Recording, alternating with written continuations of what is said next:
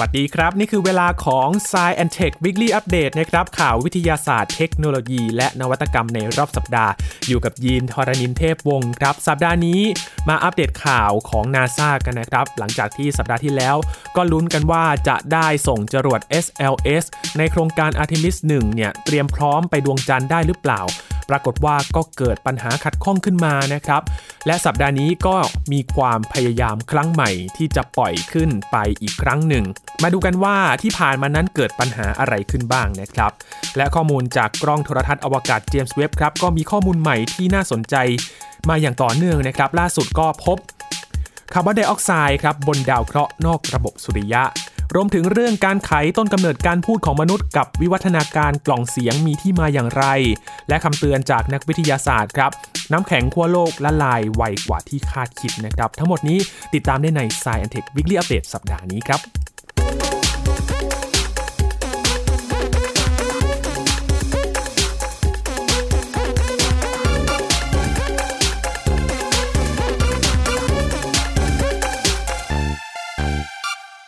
เริ่มกันที่ความคืบหน้าของก้าวแรกที่จะส่งมนุษย์กลับไปเยือนดวงจันทร์อีกครั้ง ในรอบกว่า 50 ปีของนาซานะครับ ที่ศูนย์อวกาศเคนเนดีแหลมคานาวารัลรัฐฟลอริดาครับ ฐานปล่อยจรวด LC-39B จรวด SLS ขนาดใหญ่ยักษ์เนี่ยนะครับ ตั้งรออยู่พร้อมที่จะปล่อย ในโครงการ Artemis 1นะครับภารกิจนี้คือการทดสอบจรวด แล้วก็พายานอวกาศโอไรออนแบบไร้คนขับ พร้อมกับอุปกรณ์วิทยาศาสตร์เนี่ยไปโคจรรอบดวงจันทร์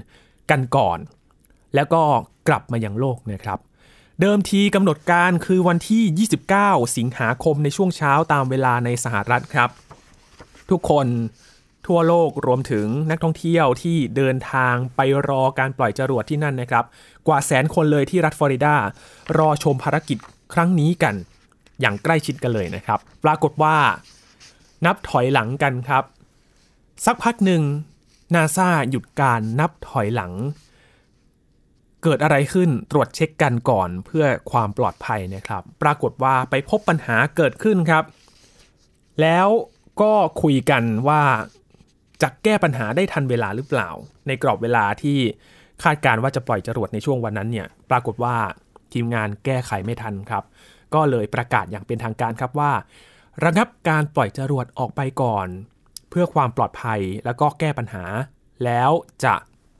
แจ้งกำหนดการครั้งใหม่ขึ้นนะครับ กลายเป็นว่าคนที่รอดูก็ต้องผิดหวังกันไปนะครับ ตั้งความหวังครั้งใหม่ว่าจะปล่อยจรวดเมื่อไหร่ครับ ทีนี้ปัญหาที่เกิดขึ้นมันเกิดจากอะไรวันนี้รวบรวมมาให้ฟังกันนะครับ หลังจากที่นาซานั้นก็ได้ตรวจสอบปัญหากันแล้วนะครับ เดิมทีเนี่ยนาซาเขาตั้งเวลานับถอยหลัง 43 ชั่วโมงก่อนปล่อยนะครับ ตั้งแต่ช่วงสุดสัปดาห์ที่ผ่านมาแล้วนะครับ ในสัปดาห์ก่อน ถอยหลัง เพื่อที่จะเตรียมความพร้อมครับ ในการส่งจรวด SLS ขึ้นไป หรือว่า Space Launch System นะครับพายานอวกาศโอไรออนขึ้นไป ระหว่างนับถอยหลังเนี่ยก็ต้องดูสภาพอากาศกันอย่างใกล้ชิดกันเลยนะครับ เฝ้าระวังกันเพราะว่าในช่วงเวลานี้ของปีที่ฟลอริดาเองเนี่ยสภาพอากาศก็ค่อนข้างจะแปรปรวนนะครับ มีฝนฟ้าขนอง มีฟ้าผ่า และบางทีเนี่ยฟ้าปิดก็อาจจะส่งผลทำให้ภารกิจระงับเช่นเดียวกันนะครับ ปรากฏว่า นับถอยหลัง ตามเวลาที่ตั้งไว้ ก็ไปเจอสภาพอากาศที่ไม่เอื้ออำนวยสักเท่าไหร่ครับ ก็เลยหยุดเวลาไปชั่วคราวครับ คราวนี้ก็เช็คกันว่าสภาพอากาศเนี่ยปลอดโปร่งแล้วหรือยัง ผ่านไปสักพักอะฟ้าเปิดแล้วนะครับ นับถอยหลังกันต่อครับ มาถึง 6 ชั่วโมงสุดท้าย ทางเจ้าหน้าที่ก็เริ่มเติมเชื้อเพลิงให้กับจรวดแล้วนะครับ ถือว่าเป็นช่วงเวลาสำคัญแล้วแหละ ที่จะนำจรวดขึ้นไป เติมเชื้อเพลิงกันเรียบร้อยแล้วครับ มาถึงช่วงเวลา 40 นาทีสุดท้ายครับ ซึ่งใกล้จะปล่อยจริง ๆ แล้วแหละ 40 นาทีนี้ เจ้าหน้าที่นาซานับถอยหลัง 3 2 1 หยุดไว้ที่ 40 นาทีครับ ปรากฏว่าได้รับการยืนยันจากเจ้าหน้าที่นะครับว่า เกิดปัญหาที่เครื่องยนต์ตัวหนึ่งครับ เป็นเครื่องยนต์จรวดตัวที่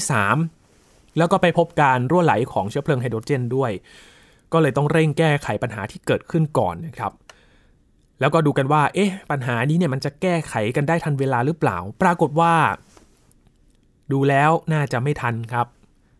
ไม่ทันเวลาที่จะปล่อยจรวดในกรอบเวลานั้น เพราะว่าถ้าเลยกว่านั้นไปเนี่ย ถ้าล่าช้าไปสัก 2-3 ชั่วโมงเนี่ย สภาพอากาศอาจจะไม่เป็นใจแล้ว ก็เลยว่า อะระงงับกันก่อน เลื่อนการปล่อยจรวดไปครั้งถัดไป ในกรอบเวลาที่ใกล้ที่สุดนะครับ ตอนนั้นก็ยังไม่ประกาศชัดเจนนะครับว่าจะปล่อยจรวดกันเมื่อไหร่ แต่ทางคนที่ติดตามข่าวสารด้านอวกาศอยู่แล้วเนี่ยเขาก็คาดการณ์กันว่าอย่างเร็วที่สุดเนี่ยก็คือ 2 กันยายน ช่วงเวลาประมาณ 5 ทุ่มตามเวลาในประเทศไทยนะครับ ตอนนั้นนาซาก็ยังไม่ได้จะประกาศออกมาชัดเจนนะครับ แต่ใน YouTube ของ NASA เนี่ยเขาก็ตั้งเวลาไว้แล้วครับ ตั้งกรอบเวลาก็คือ 5 ทุ่มในวันที่ 2 กันยายน ตามเวลาในไทยนะครับ หลังจากนั้นครับหลังจากที่ต้องระงงับการปล่อยจรวด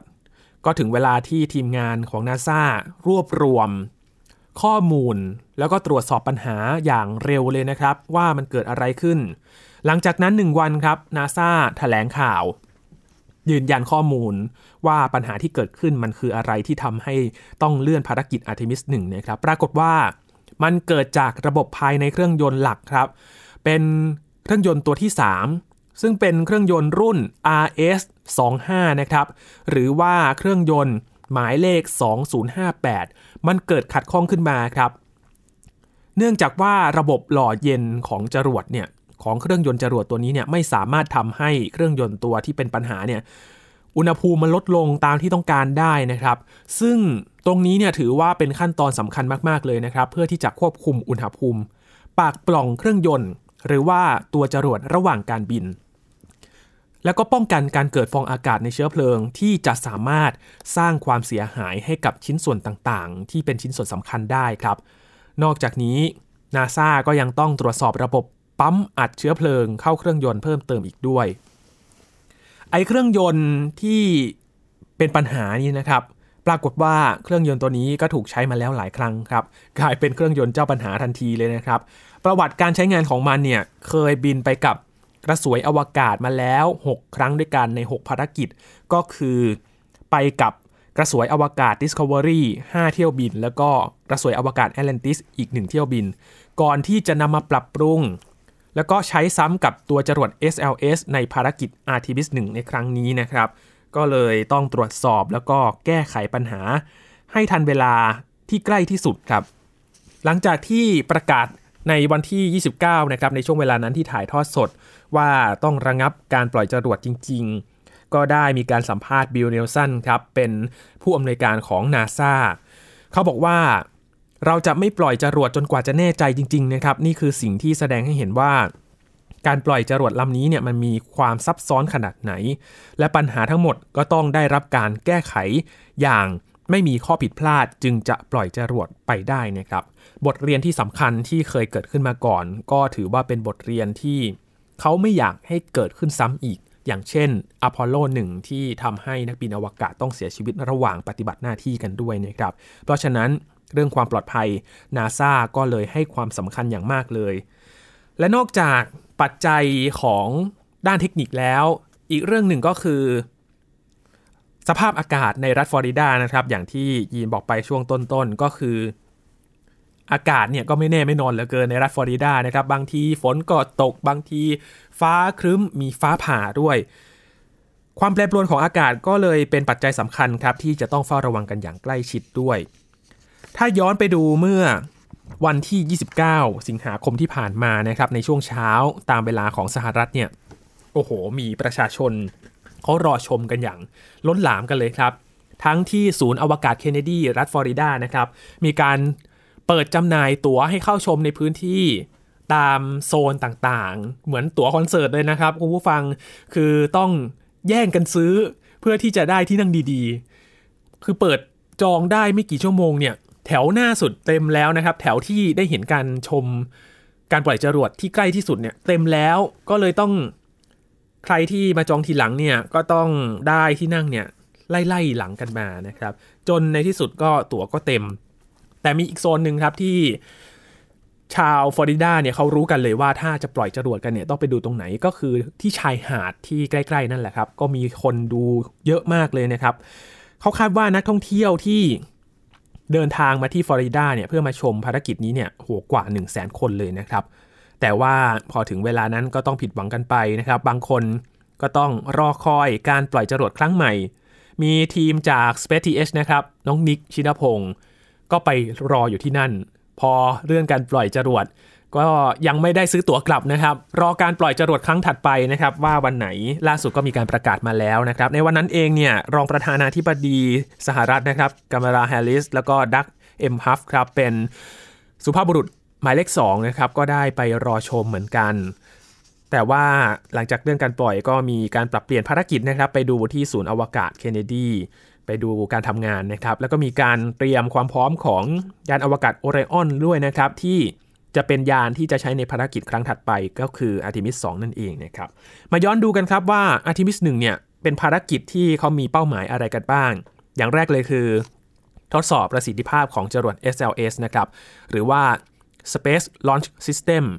ตอนนี้เนี่ยถือว่าเป็นจรวดที่ทรงพลังที่สุดในปัจจุบันเลยครับ และมีความสำคัญสำหรับโครงการ Artemis อย่างมาก รวมถึงทดสอบเทคโนโลยีต่างๆ ครับ ทั้งการทดลองทางวิทยาศาสตร์ที่เดินทางไปพร้อมกับยานด้วย ยานครั้งนี้เนี่ยเป็นแบบไร้คนขับนะครับ ไปทดสอบโคจรรอบดวงจันทร์กันก่อน ก่อนที่จะกลับมายังโลก ในกรอบเวลาที่คาดไว้ก็คือภายใน 42 วัน ซึ่งก็จะถือว่าเป็นการเปิดทางให้กับมนุษย์เดินทางไปเหยียบพื้นผิวดวงจันทร์อีกครั้งหนึ่งในรอบกว่า 50 ปี ซึ่งล่าสุดก็ไปเหยียบดวงจันทร์ในปี 1972 หรือว่าภารกิจอพอลโล 17 นั่นเอง นอกจากนี้ครับ ในการทดสอบโคจรรอบดวงจันทร์เนี่ยส่งยานไปเนี่ยมีแผนพาดาวเทียมขนาดเล็กหรือว่าคิวบ์แซนะครับมากกว่า 10 ดวง ติดไปด้วย เอาไปช่วยส่งเสริมงานวิจัยที่เกี่ยวข้องกับการใช้ชีวิตในอวกาศนะครับดาวเทียมเหล่านี้มีความสำคัญอย่างมากเลย ในการเตรียมตัวส่งมนุษย์กลับไปเยือนดวงจันทร์อีกครั้ง ช่วงเวลาที่ตอนนั้นเนี่ยคาดการณ์กันไว้อย่างเร็วที่สุดก็คือถ้าแก้ปัญหาได้ทันเวลาเนี่ย วันที่ 2 กันยายนเวลาประมาณ5ทุ่มตามเวลาในประเทศไทยนะครับ ถ้าหากเกิดขัดข้องไปอีกเนี่ย จริง ๆ แล้ว NASA เขามี launch window นะครับ หรือว่าช่วงเวลาการปล่อยที่คาดการณ์กันไว้เนี่ยกลางตารางมาเลยนะครับ ยาวไปจนถึงปี 2023 เลยครับ ถ้ามันเกิดว่าสถานการณ์เลวร้ายที่สุดนะครับ แต่อัปเดตล่าสุดครับเมื่อวันที่ 31 สิงหาคม NASA เขาเคาะวันปล่อยจรวดรอบใหม่กันแล้วนะครับ ความพยายามครั้งใหม่จะเกิดขึ้นอีกครั้ง ในวันเสาร์ที่ 3 กันยายน เวลาบ่าย2โมง17 นาทีตามเวลาที่สหรัฐอเมริกานะครับ ซึ่งจะตรงกับวันที่ 4 กันยายนนะครับวันอาทิตย์ เวลาตีหนึ่ง17นาทีตามเวลาในประเทศไทยนะครับ กลายเป็นว่าคนไทยที่รอชมอยู่เนี่ยในประเทศก็ต้องชมกันดึกหน่อยนั่นเอง ผู้จัดการภารกิจอาร์ e มิส1ครับเขาได้ประชุมร่วมกันหารือเกี่ยวกับข้อมูลที่ได้มานะครับ แล้วก็พัฒนาแผนการที่จะแก้ไขปัญหาที่เกิดขึ้นแล้ว และนักอุตุนิยมวิทยาก็คาดการสภาพอากาศในช่วงเวลานั้นครับ ก็จะเป็นใจสำหรับการปล่อยยาน SLS สู่ห้วงอวกาศอีกครั้งหนึ่ง แต่อาจจะมีฝนตกในช่วงกรอบเวลาการปล่อยเล็กน้อยนะครับ แต่ว่าก็น่าจะไม่ส่งผลเท่าไหร่ กับการปล่อยจรวดในครั้งถัดไปนะครับ ก็รอดูกันอีกครั้งหนึ่งครับ เช้ามืดวันที่ 4 กันยายนนะครับวันอาทิตย์นะครับช่วงวันหยุดพอดี ใครที่นอนดึกหน่อยก็รอดูกันได้นะครับ กับการปล่อยจรวดในภารกิจ Artemis 1 นะครับ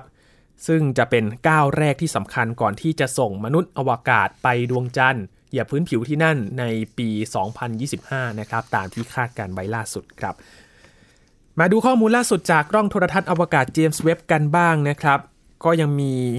ภาพถ่ายแล้วก็ข้อมูลทางวิทยาศาสตร์ที่นักดาราศาสตร์เขาได้วิเคราะห์กันจากข้อมูลที่ได้มาจากกล้องโทรทัศน์อวกาศเจมส์เว็บเนี่ยเผยแพร่กันมาอย่างต่อเนื่องไม่หยุดเลยนะครับ ไม่ให้ได้พักกันเลย หลังจากที่เราได้เห็นภาพแรกกันมาเมื่อช่วงเดือนกรกฎาคมที่ผ่านมา ผ่านมา 2 เดือนเท่านั้นครับมีข้อมูลมาอย่างต่อเนื่อง แล้วก็เป็นข้อมูลที่น่าสนใจด้วยนะครับ เพราะว่าอุปกรณ์ที่ไปกับกล้องตัวนี้เนี่ยก็มีความทันสมัยแล้วก็เป็น อุปกรณ์ที่ไม่เคยมีในกล้องโทรทัศน์อวกาศตัวอื่นมาก่อนด้วยครับล่าสุดมีร่องรอยที่ชัดเจนของก๊าซคาร์บอนไดออกไซด์นะครับในชั้นบรรยากาศของดาวเคราะห์นอกระบบสุริยะที่ชื่อว่า WASP 39b ที่อยู่ห่างจากโลก 700 ปีแสงครับ ผลการศึกษาที่เผยแพร่ในวารสาร Nature นะครับแสดงผลวิเคราะห์องค์ประกอบทางเคมี ในชั้นบรรยากาศของดาว WASP 39b หลังจากที่ใช้อุปกรณ์ตรวจสอบสเปกตรัมของแสงที่เรียกว่า Near Infrared Spectrograph หรือว่า Near Spec นะครับซึ่งเป็นหนึ่งในอุปกรณ์วิทยาศาสตร์ 4 ชิ้นของกล้องเจมส์เว็บไปส่องดูแสงที่เล็ดลอดผ่านออกมาจากกลุ่มเมฆหมอกที่ปกคลุมดาวนี้อยู่ครับ ดาวเคราะห์นอกระบบสุริยะ WASP 39b นี้เป็นดาวที่มีขนาดใหญ่ แล้วก็มีมวลมากใกล้เคียงกับดาวเสาร์เลยนะครับ ที่อยู่ในระบบสุริยะของเรา มีเส้นผ่านศูนย์กลางของดาวมากกว่า ดาวพฤหัสบดี 1.3 เท่า โคจรอยู่ติดชิดกับดาวฤกษ์ศูนย์กลางอย่างมากครับจนทำให้ อุณหภูมิเฉลี่ยเนี่ยสูงถึง 900 องศาเซลเซียสเลย ความร้อนที่สูงนี้ยังทำให้บรรยากาศเต็มไปด้วยหมอกควันครับ จนคล้ายกับว่าดาวนี้เนี่ยมีขนาดใหญ่เกินจริงครับ แต่สิ่งนี้เองก็ทำให้กล้องเจมส์เว็บเขาสังเกตแสงที่ส่องผ่านชั้นบรรยากาศของดาวออกมาได้ง่าย ผลการสังเกตแล้วก็วิเคราะห์ พบว่ามีการดูดกลืนแสงอินฟราเรดโดยชั้นบรรยากาศอย่างสูงครับ โดยเฉพาะอย่างยิ่งในช่วงความยาวคลื่น 4.1 ถึง 4.6 ไมครอน ซึ่งเป็นสิ่งที่บ่งชี้ว่ามีก๊าซคาร์บอนไดออกไซด์อยู่ในปริมาณมหาศาล เนื่องจากก๊าซเรือนกระจกนี้ดูดซับรังสีอินฟราเรดได้ดี ทีมนักดาราศาสตร์จากหลายสถาบันในสหรัฐครับได้ทำการศึกษาและระบุว่า WASP 39b มีปริมาณคาร์บอนและออกซิเจน สูงกว่าดาวฤกษ์ของมันอย่างมากครับ แสดงว่าดาวเคราะห์ดวงนี้ไม่ได้ก่อตัวขึ้นในคราวเดียว เมื่อกลุ่มก๊าซรอบดาวฤกษ์ยุบตัว แต่มีการก่อตัวของแกนกลางที่เป็นหินแข็งก่อนนะครับ แล้วจึงรวบรวมสะสมก๊าซมาเป็นชั้นบรรยากาศห่อหุ้มในภายหลัง ซึ่งเป็นกระบวนการก่อตัวแบบเดียวกับดาวเคราะห์ในระบบสุริยะของเราเลย ก่อนหน้านี้ครับกล้องโทรทัศน์อวกาศฮับเบิลแล้วก็กล้องสปิเซอร์ของนาซาเขาเคยพบร่องรอยของ ไอน้ำรวมทั้งธาตุโซเดียมแล้วก็โพแทสเซียมนะครับในชั้นบรรยากาศของดาวดวงนี้มาแล้ว แต่ยังไม่มีกล้องโทรทัศน์อวกาศตัวไหนครับสามารถค้นพบร่องรอยของก๊าซคาร์บอนไดออกไซด์บนดาวเคราะห์นอกระบบสุริยะได้มาก่อน เนื่องจากไม่มีความไวสูงต่อรังสีอินฟราเรดเท่ากับกล้องเจมส์เว็บนะครับที่ออกแบบมาเพื่อการตรวจสอบ ตรวจจับรังสีอินฟราเรดที่มีอุณหภูมิต่ำมากโดยเฉพาะครับ ดรเจสซี่คริสเตนเซนครับเป็นหนึ่งในทีมวิจัยจากสถาบันวิทยาศาสตร์ดาวเคราะห์ของนาซาอธิบายว่าการค้นพบก๊าซคาร์บอนไดออกไซด์บนดาวเคราะห์นอกระบบสุริยะนี้ก็ถือว่าเป็นสัญญาณที่ดีนะครับ ต่อการศึกษาทำความเข้าใจ ดาวเคราะห์ที่เป็นหินแข็งคล้ายกับโลก และสามารถที่จะช่วยในการค้นหาสิ่งมีชีวิตต่างดาวได้อีกด้วย หากในอนาคตเราค้นพบคาร์บอนไดออกไซด์อยู่คู่กับโมเลกุลบางชนิดครับ อย่างเช่นมีเทน เป็นความหวังของการศึกษาอย่างมากเลยนะครับสำหรับอุปกรณ์ที่ไปพร้อมกับกล้องโทรทัศน์อวกาศเจมส์เว็บผ่านไปแค่ 2 เดือนครับ มีข้อมูลที่น่าสนใจและน่าตื่นตาตื่นใจในวงการดาราศาสตร์อย่างมากเลยนะครับ งานวิจัยต่อไปครับ พาไปดูการศึกษา ต้นกำเนิดการพูดของมนุษย์ครับคุณผู้ฟังเคยสงสัยกันไหมครับว่า มนุษย์เราเนี่ยพูดได้กันอย่างไร และมีวิวัฒนาการจากบรรพบุรุษที่ เป็นลิงเนี่ยแล้วมาพูดเป็นภาษาเป็นคำแบบนี้เนี่ยสื่อสารเขามีพัฒนาการอย่างไรกันบ้างครับ นักวิทยาศาสตร์เขาบอกว่าการเปลี่ยนแปลงในกล่องเสียงของสัตว์เลี้ยงลูกด้วยนมประเภทลิงใหญ่ที่ไม่ใช่มนุษย์เนี่ยในยุคดึกดำบรรอาจจะนำมาสู่วิวัฒนาการการพูดของมนุษย์ได้ในเวลาต่อมาครับ เข้าไปศึกษากล่องเสียงหรือว่า larynx ในลิง 43 สายพันธุ์ครับ โดยการศึกษาของพวกเขาเนี่ยแสดงให้เห็นว่า มนุษย์แตกต่างจากลิง เพราะมนุษย์ไม่มีโครงสร้างที่เรียกว่าเยื่อหุ้มเสียง ซึ่งประกอบไปด้วยกล้ามเนื้อเล็กๆ ที่ติดอยู่กับเส้นเสียงนะครับ นักวิจัยกล่าวว่ามนุษย์ยังขาดโครงสร้างที่มีลักษณะคล้ายกับบอลลูนที่เรียกว่าถุงลมครับ ซึ่งอาจช่วยให้ทั้งลิงตัวใหญ่ที่ไม่มีหางแล้วก็ลิงตัวเล็กๆ บางตัว มีเสียงที่ดังและเสียงต่ำได้ นอกจากนี้ถุงลมยังช่วยให้บรรดาสัตว์เลี้ยงลูกด้วยนมเหล่านี้ หลีกเลี่ยงภาวะหายใจถี่ได้ด้วยนะครับหรือว่าการหายใจเร็วผิดปกตินั่นเอง การสูญเสียเนื้อเยื่อเหล่านี้ส่งผลต่อความเสถียรของระบบเสียงในมนุษย์ด้วยครับ ซึ่งมีความสำคัญต่อการพัฒนา หรือวิวัฒนาการของคำพูดของมนุษย์ในเวลาต่อมา และคำพูดเหล่านั้นก็ช่วยให้มนุษย์สามารถแสดงความคิดและความรู้สึก โดยการใช้เสียงที่ชัดเจนและซับซ้อนได้ อย่างไรก็ตามมนุษย์เองก็เป็นสัตว์เลี้ยงลูกด้วยนม เช่นเดียวกับบรรดาลิงใหญ่ และก็ลิงตัวเล็กๆ ทั้งหลายครับ โดยที่วิวัฒนาการก็นำไปสู่สปีชีส์ของมนุษย์ครับโฮโมเซเปียนแยกตัวออกมาจากเชื้อสายของลิงชิมแปนซี ซึ่งเป็นสายพันธุ์ที่ใกล้เคียงกับมนุษย์มากที่สุด เมื่อประมาณ 6-7 ล้านปีก่อน ซึ่งเชื่อกันว่าการเปลี่ยนแปลงของกล่องเสียงก็เกิดขึ้นหลังจากนั้นนี่แหละครับ อาจารย์ทาเคชินิชิมุระครับจากศูนย์ต้นกำเนิดวิวัฒนาการของพฤติกรรมมนุษย์ที่มหาวิทยาลัยเกียวโต ประเทศญี่ปุ่น เป็นหัวหน้าการทำวิจัยนี้นะครับเผยแพร่อยู่ในวารสาร Science นิชิมุระบอกว่าการวิจัยนี้ชี้ให้เห็นว่าโครงสร้างเสียงร้องที่ซับซ้อนในสัตว์เลี้ยงลูกด้วยนมที่ไม่ใช่มนุษย์นั้น อาจทำให้ควบคุมการสั่นสะเทือนได้ยากครับ ขณะที่คุณทาคัมเชอร์ฟิชนะครับเป็นนักวิจัยจากมหาวิทยาลัยเวียนนาประเทศออสเตรีย อธิบายเสริมครับว่าเยื่อหุ้มเสียงช่วยให้ลิงส่งเสียงได้ดัง แล้วก็สูงกว่ามนุษย์ แต่พวกมันมักจะทำเสียงแตกแล้วก็เสียงดังแบบผิดปกติอยู่เสมอ กล่องเสียงหรือว่า larynx เนี่ยคือท่อในลำคอครับที่เชื่อมต่อกับด้านบนของหลอดลม ซึ่งประกอบไปด้วยเส้นเสียงที่ใช้สำหรับการพูด การหายใจแล้วก็การกลืน นอกจากนี้กล่องเสียงยังเป็นอวัยวะของเสียง ซึ่งสร้างสัญญาณที่เราใช้ในการร้องเพลงแล้วก็พูดอีกด้วยครับ อาจารย์ฟิชบอกว่าเป็นไปได้ที่จะเกิดการพัฒนาในบรรพบุรุษของมนุษย์ที่เรียกว่าออสเตรโลพิเทคัสนะครับซึ่งรวมเอาองค์ประกอบที่เหมือนลิง แล้วก็เหมือนมนุษย์เข้าด้วยกัน นักวิทยาศาสตร์เชื่อว่า ออสเตรโลพิเทคัสเนี่ยปรากฏขึ้นครั้งแรกในแอฟริกาเมื่อประมาณ 3.85 ล้านปีก่อน และการเปลี่ยนแปลงต่างๆ อาจเกิดขึ้นภายหลังในโฮโมของกลุ่มบรรพบุรุษของมนุษย์ครับ ซึ่งปรากฏเป็นครั้งแรกในแอฟริกาเช่นเดียวกันเมื่อ 2.4 ล้านปีก่อนครับ ส่วนโฮโมเซเปียนสายพันธุ์วานอนที่เป็นต้นกำเนิดของมนุษย์ ปรากฏขึ้นเมื่อ 300,000ปีก่อนในแอฟริกานะครับ อาจารย์ฟิช ตั้งข้อสังเกตว่าในขณะที่วิวัฒนาการของกล่องเสียงมีความสำคัญ แต่นั่นก็ไม่ใช่เพียงสิ่งเดียวที่ทำให้มนุษย์พูดได้นะครับ พัฒนาการอื่นๆ ของร่างกายก็มีความสำคัญเช่นเดียวกันต่อการพูดเมื่อเวลาผ่านไป รวมทั้งการเปลี่ยนแปลงตำแหน่งของกล่องเสียงด้วยครับ ด้านนักวานอนวิทยาและก็นักจิตวิทยาที่มหาวิทยาลัย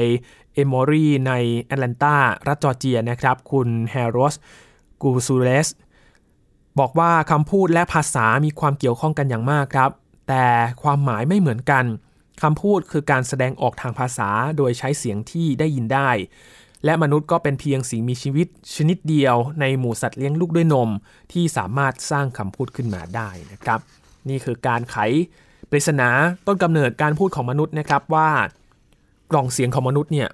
ทำให้มนุษย์พูดได้อย่างไร มีวิวัฒนาการมาตั้งแต่เมื่อไหร่นะครับ ปิดท้ายวันนี้ครับด้วยคำเตือนของนักวิทยาศาสตร์ครับที่บอกว่าน้ำแข็งขั้วโลกอาจจะละลายไวกว่าที่คิดนะครับ จากภาพข่าวที่เราเห็นกัน การละลายของน้ำแข็งขั้วโลก ที่ทำให้น้ำทะเลอาจจะเพิ่มสูงขึ้นในอนาคตนะครับ แล้วมีอัตราการที่ละลายจะเร็วขึ้นอีก และมีคำเตือนขึ้นมาครับว่ามันอาจจะเร็วกว่านั้นอีกส่งผลต่อ การที่น้ำแข็งขั้วโลกละลายเพิ่มมากขึ้นด้วยนะครับ มีการศึกษาโดยชาวออสเตรเลีย และก็นักวิจัยคนอื่นๆครับอธิบายว่าจะเกิดอะไรขึ้น หากอุณหภูมิโลกเพิ่มสูงเกินกว่าที่กำหนดไว้ คุณเนริลีเอบรัมครับอาจารย์จากมหาวิทยาลัยออสเตรเลียน National University สาขาวิทยาศาสตร์โลก ผู้ร่วมเขียนรายงานในวารสาร Nature นะครับเตือนว่าการละลายของแผ่นน้ำแข็งแอนตาร์กติกฝั่งตะวันออก สิ่งนี้อาจจะเป็นภัยพิบัติได้ครับ คุณเอบรัมบอกว่าภายในปีคศ 2500 การละลายของแผ่นน้ำแข็งอาร์กติกฝั่งตะวันออก อาจทำให้ระดับน้ำทะเลเพิ่มสูงขึ้นถึง 5 เมตร จากเดิมที่น้ำทะเลเพิ่มสูงขึ้น เป็นผลมาจากการละลายของน้ำแข็ง ในกรีนแลนด์และก็แอนตาร์กติกฝั่งตะวันตกเท่านั้นนะครับ ที่ผ่านมาแผ่นน้ำแข็งแอนตาร์กติกฝั่งตะวันออกเนี่ยซึ่งเป็นพิกัดของธารน้ำแข็งส่วนใหญ่ทั่วโลก มักจะถูกมองว่าได้รับผลกระทบจากการเปลี่ยนแปลงสภาพอากาศผิดธรรมชาติ หรือว่า climate change น้อยกว่าที่อื่นครับ รวมถึงในกรีนแลนด์ด้วย จากการศึกษาพบว่าหากอุณหภูมิโลก เพิ่มขึ้นไม่เกิน 2 องศาเซลเซียสตามที่กำหนดไว้ แผ่นน้ำแข็งในฝั่งตะวันออกของแอนตาร์กติก ควรที่จะไม่เปลี่ยนแปลงและมีขนาดเท่าเดิม อย่างไรก็ตามครับนักวิจัยเตือนว่าอุณหภูมิที่อุ่นขึ้น ก็จะส่งผลให้น้ำแข็งเกิดการละลาย จนทำให้ระดับน้ำทะเลทั่วโลกเพิ่มสูงขึ้นหลายเมตรเลยนะครับคุณเอบรามยังชี้ว่าสิ่งนี้เป็นเหตุผลที่ย้ำให้เราต้องทำทุกวิถีทางครับ เพื่อยับยั้งไม่ให้อุณหภูมิโลกเพิ่มขึ้นเกิน 2 องศาเซลเซียส ภายใต้สนธิสัญญากรุงปารีสว่าด้วยการเปลี่ยนแปลงสภาพภูมิอากาศของโลก ที่มีการลงนามในปี 2015 ที่ผ่านมา มีเป้าหมายที่จะ จำกัดให้อุณหภูมิโลกสูงขึ้นไม่เกิน 2 องศาเซลเซียสนะครับ อีกการศึกษาหนึ่งครับที่เกี่ยวข้องกับแอนตาร์กติกาในวารสาร Nature นะครับ เป็นงานวิจัยของนักวิทยาศาสตร์จากห้องปฏิบัติการ Jet Propulsion Laboratory ของ NASA ครับ นักวิทยาศาสตร์เขาค้นพบว่า บริเวณขอบของแผ่นน้ำแข็งแอนตาร์กติกตะวันออก สูญเสียมวลน้ำแข็งเร็วกว่าปริมาณที่ถูกสร้างขึ้น เพื่อทดแทนจากกระบวนการธรรมชาติครับ ขอบของแผ่นน้ำแข็งหรือที่เรียกว่าหิ้งน้ำแข็งหรือว่าไอซ์เชลเนี่ยมีลักษณะยื่นขยายลงไปในน้ำเป็นแผ่นที่เกิดจากน้ำจืด แข็งตัวลอยอยู่บริเวณผิวน้ำอย่างถาวร โดยหิ้งน้ำแข็งใช้เวลานานนับพันปีเลยนะครับ ในการก่อตัว แล้วก็จัดเรียงให้เกิดรูปร่าง และช่วยพยุงไม่ให้ทานน้ำแข็งถล่มลงไปในมหาสมุทรซึ่งจะเป็นสาเหตุที่ทำให้ระดับน้ำทะเลเพิ่มสูงขึ้น นักวิทยาศาสตร์จากนาซาก็ไปตรวจสอบชายฝั่งแอนตาร์กติกในระยะทางมากกว่า 50,000 กิโลเมตรนะครับ ก็พบว่าลักษณะการสูญเสียน้ำแข็งของทานน้ำแข็งบริเวณชายฝั่ง ใกล้เคียงกับการสูญเสียน้ำแข็งของหิ้งน้ำแข็งขนาดใหญ่ของทวีปที่บางลง โดยสาเหตุการบางลงของชั้นน้ำแข็งก็มาจากอุณหภูมิน้ำทะเลที่อุ่นขึ้นนั่นเองนะครับ เมื่อนำการสูญเสียน้ำแข็งทั้งสองกรณีมาพิจารณาร่วมกันครับ ก็จะพบว่า นับตั้งแต่ปี 1977 ทั้งสองปัจจัยนี้ส่งผลให้มวลหิ้งน้ำแข็งของทวีปแอนตาร์กติกา ลดลงไปแล้ว 12 ล้านล้านตันนะครับ เป็นตัวเลขที่สูงกว่าประมาณการที่ 6 ล้านล้านตัน สูงกว่าเท่าตัวเลยครับคุณแซดกรีนครับหัวหน้าการศึกษาครั้งนี้ บอกว่าหิ้งน้ำแข็งของทวีปแอนตาร์กติกาเนี่ยกำลังจะพังทลายลง ด้านคุณอีริกวอฟครับอาจารย์จากมหาวิทยาลัย University of Cambridge ในอังกฤษ บอกว่าถ้าเราสามารถทำให้อุณหภูมิสูงขึ้นไม่เกิน 2 องศาเซลเซียสได้ตามที่ข้อตกลงปารีสได้กำหนดไว้การเพิ่มขึ้นของระดับน้ำทะเล อันเนื่องมาจากการละลายของแผ่นน้ำแข็งแอนตาร์กติกฝั่งตะวันออก ก็น่าจะไม่รุนแรง แต่อย่างไรก็ตามครับ คุณวอฟชี้ว่าหากเกิดความล้มเหลวในประเด็นนี้ ทั้งเรื่องของการควบคุมภาวะโลกร้อน และการลดการปล่อยก๊าซเรือนกระจก ความเสี่ยงที่จะเกิดขึ้นก็คือ ในระยะเวลาไม่กี่ศตวรรษข้างหน้า ระดับน้ำทะเลจะเพิ่มมากขึ้นอีกหลายเมตรเลยครับ นี่คือคำเตือนของนักวิทยาศาสตร์ จากการศึกษาการพังทลายของแผ่นน้ำแข็งในแถบแอนตาร์กติกานะครับที่อาจจะกระทบการใช้ชีวิตทั้งมนุษย์แล้วก็สัตว์ที่อยู่บริเวณชายฝั่งไม่น้อยเลยทีเดียวครับ ทั้งหมดนี้คือข่าวที่เรานำมาฝากกันอัปเดตกันในสัปดาห์นี้ครับสำหรับ Science Tech Weekly Update คุณผู้ฟังติดตามรายการของเรากันได้ที่ www.thaipbspodcast.com นะครับ รวมถึงพอดแคสต์ช่องทางต่างๆ ที่คุณกำลังรับฟังเราอยู่ครับ อัปเดตเรื่องวิทยาศาสตร์ เทคโนโลยี และนวัตกรรมกับ Science Tech กันได้ที่นี่ทุกที่ทุกเวลาเลยนะครับ ช่วงนี้ยีนทรณินเทพวงศ์ขอบพระคุณสำหรับการติดตามรับฟังนะครับ ลาไปเลยครับ สวัสดีครับ